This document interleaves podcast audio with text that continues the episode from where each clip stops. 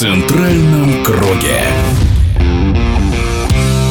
После изоляции российского футбола казалось, что в РПЛ появится много талантливых доморощенных игроков, за которыми будет интересно наблюдать, но проблема оказалась глубже и касается она не только молодых футболистов, но и организации всего футбольного хозяйства. Как пример, многолетний чемпион «Зенита» и в нашем эфире в прошлом игрок Ленинградского «Зенита» чемпионского состава 1984 года Сергей Веденеев, который поделился любопытными наблюдениями.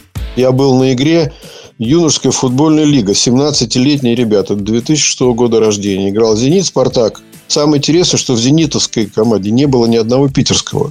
Там на Академии «Зенит» есть гостиница, отель, э, где они приглашают со всей страны туда пацанов из Сибири, из Урала, там, я не знаю, откуда они еще. И, вот, и они выдавливают потихонечку местных ребят. Мало того, что они выдавливают этих местных, там не было ни одного питерского, так и эта команда, которая играла против Спартака, она не смогла за два тайма ни одного толка момента-то, ни одного создать. Понимаете, такая игра была, не бросился ни один игрок в глаза. И это проблема всего футбола, не питерского, вот как вы вопрос задаете, а проблема российского футбола. Талантов, которые там в какой-то период времени рождались каждый год по несколько человек. Если вы помните, там были волнами, шли там плеяды, там, начиная с 90-х годов, когда там, скажем, одна Россия осталась от СССР. Была волна, там, Мостовой, Шалимов, Колыванов, Соленко там и так далее. Потом была уже в 2000-х волна, когда были Аршавин, там, Измайлов, Белелединов, Загоев. Сейчас нам кажется, что вот где-то в юношеских командах они есть, но мы их можем вот с уверенностью сказать, что их нет.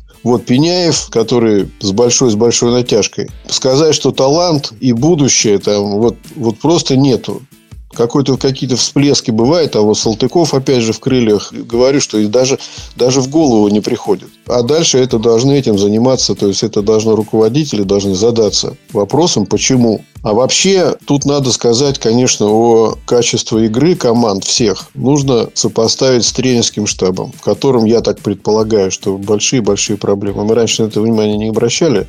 В наше время, вы знаете, да, был один тренер и один помощник, и один еще тренер в дубле работал. Всего у него было два помощника. Почему-то игроки прибавляли, прогрессировали, много тренировались. Сейчас вы знаете, сколько помощников. Тренер Сегодня это не тренер, тренер сегодня это менеджер. Он должен организовать, распланировать, а его помощники должны выполнять. если у него помощники не выполняют, значит, он плохой менеджер, что он набрал себе помощников, которые не знают вообще, как с игроками работать. Да, количество помощников в тренерском штабе никак не переходит в качество подготовки игроков. Чемпион СССР Сергей Веденеев упомянул матч юношеской лиги «Зенит-Спартак», а основные составы в РПЛ после зимнего перерыва сыграют в Петербурге уже 2 марта. В центральном круге.